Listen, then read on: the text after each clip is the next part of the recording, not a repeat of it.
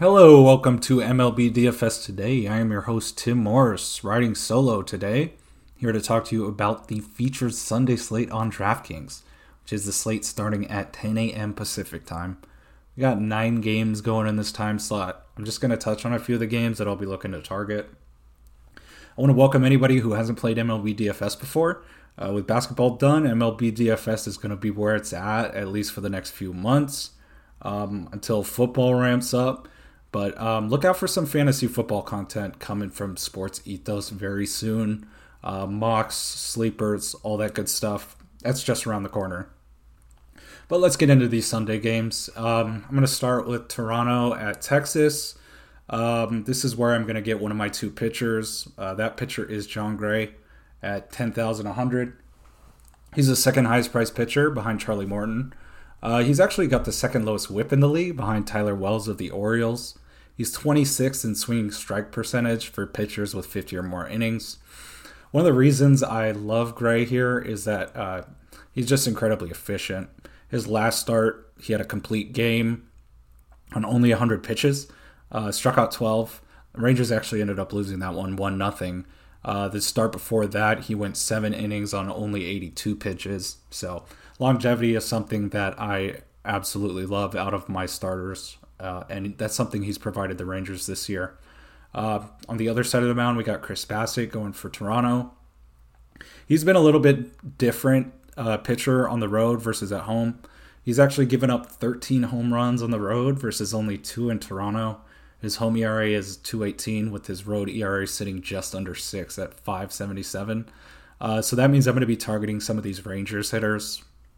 One guy I'll be playing is Leody Taveras, who's uh, more on the value side of the Rangers lineup. Uh, he's at 3,000. He hit a home run off of Kevin Gausman on Friday for the Rangers' only run. He's also got seven stolen bases on the year, so he can give you some value there. I'll be playing Corey Seager as well. Uh, he's at 6,000. He homered on Saturday, uh, and I'll be playing him over somebody like Ronald Acuna. Uh, it's a tough call, but uh, Corey Seager is a lefty going against right-hander Chris Bassitt, who, like I said, has given up 13 homers on the road. So maybe Corey Seager will hit two in a row. Uh, he's done it before. I wouldn't be surprised if he does it again. Um, Corey Seager and Shohei Ohtani are going to be my big plays, or at least my expensive plays for hitters. Uh, Ohtani's at 6,500. Nobody's hotter than him at the moment. He's got seven homers in the last eight days, 15 extra base hits in June. Um, he's going up against 39 year old Zack Greinke. He might be getting the Barry Bonds treatment soon, where pitchers will just start to walk him. But even if that happens, he can steal a base, so that doesn't scare me. Um, I don't know what more can you say about him. The Angels, uh, they absolutely blew the game on Saturday. They were up 8 2 in the seventh, ended up losing 10 9.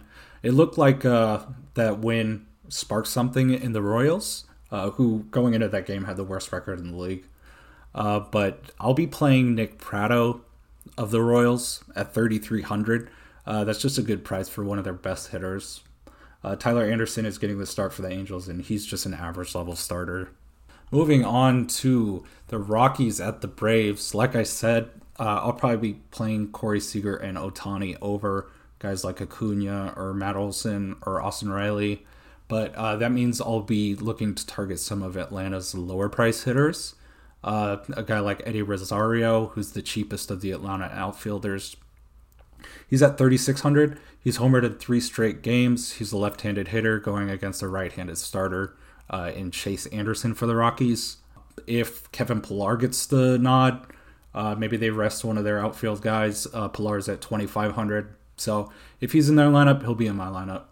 Um, one thing to note is Sean Murphy went to get an MRI on his hamstring on Saturday.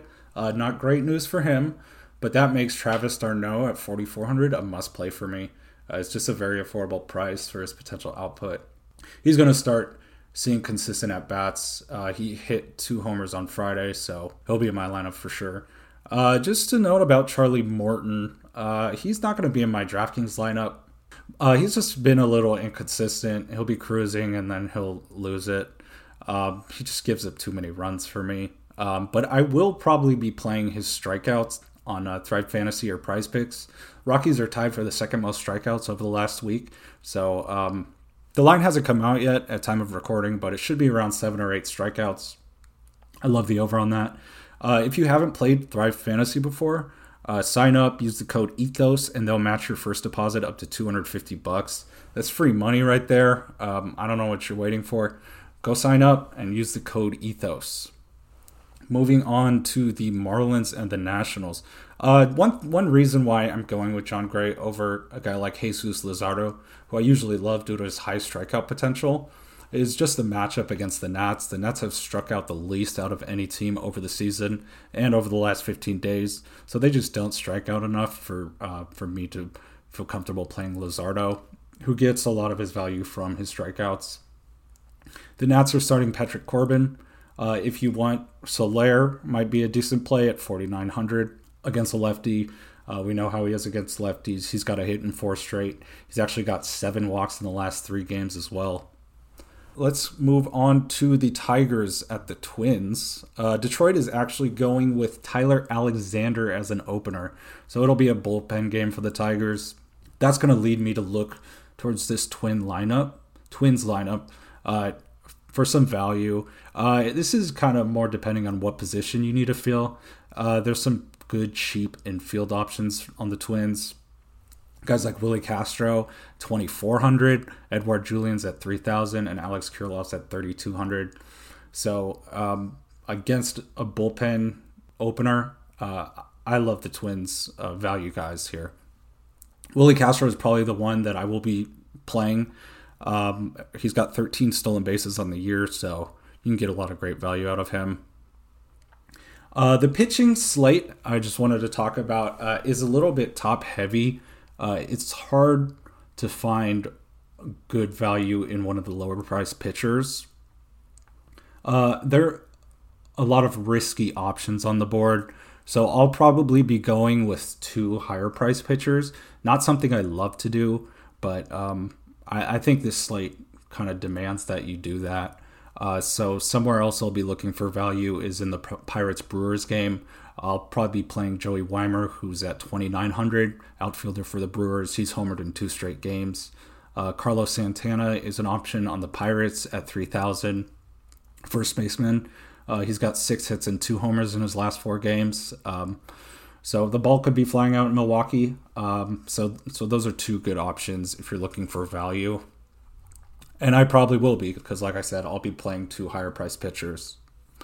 Uh, but that's going to do it for today's show. Uh, go on down to sportsethos.com. Check out our DFS pass, or fantasy pass, if you're not already subscribed. We've got an incredible roster of season long fantasy baseball writers. Check out their work. Look out for my delivery this Sunday um, or for the night game. I'll also be dropping some Prize Pick selections, some underdog selections, and some Thrive Fantasy selections. So look out for that as well. Uh, this is the second week in a row we're getting the Red Sox and Yankees in prime time. Uh, not a great matchup, but you know, still a chance to win some money.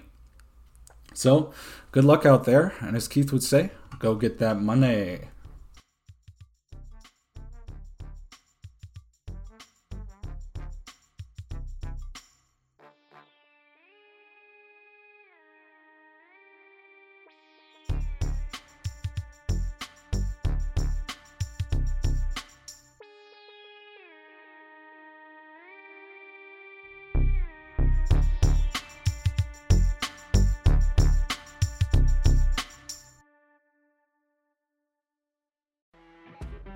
You know, when you're listening to a true crime story that has an unbelievable plot twist that makes you stop in your tracks?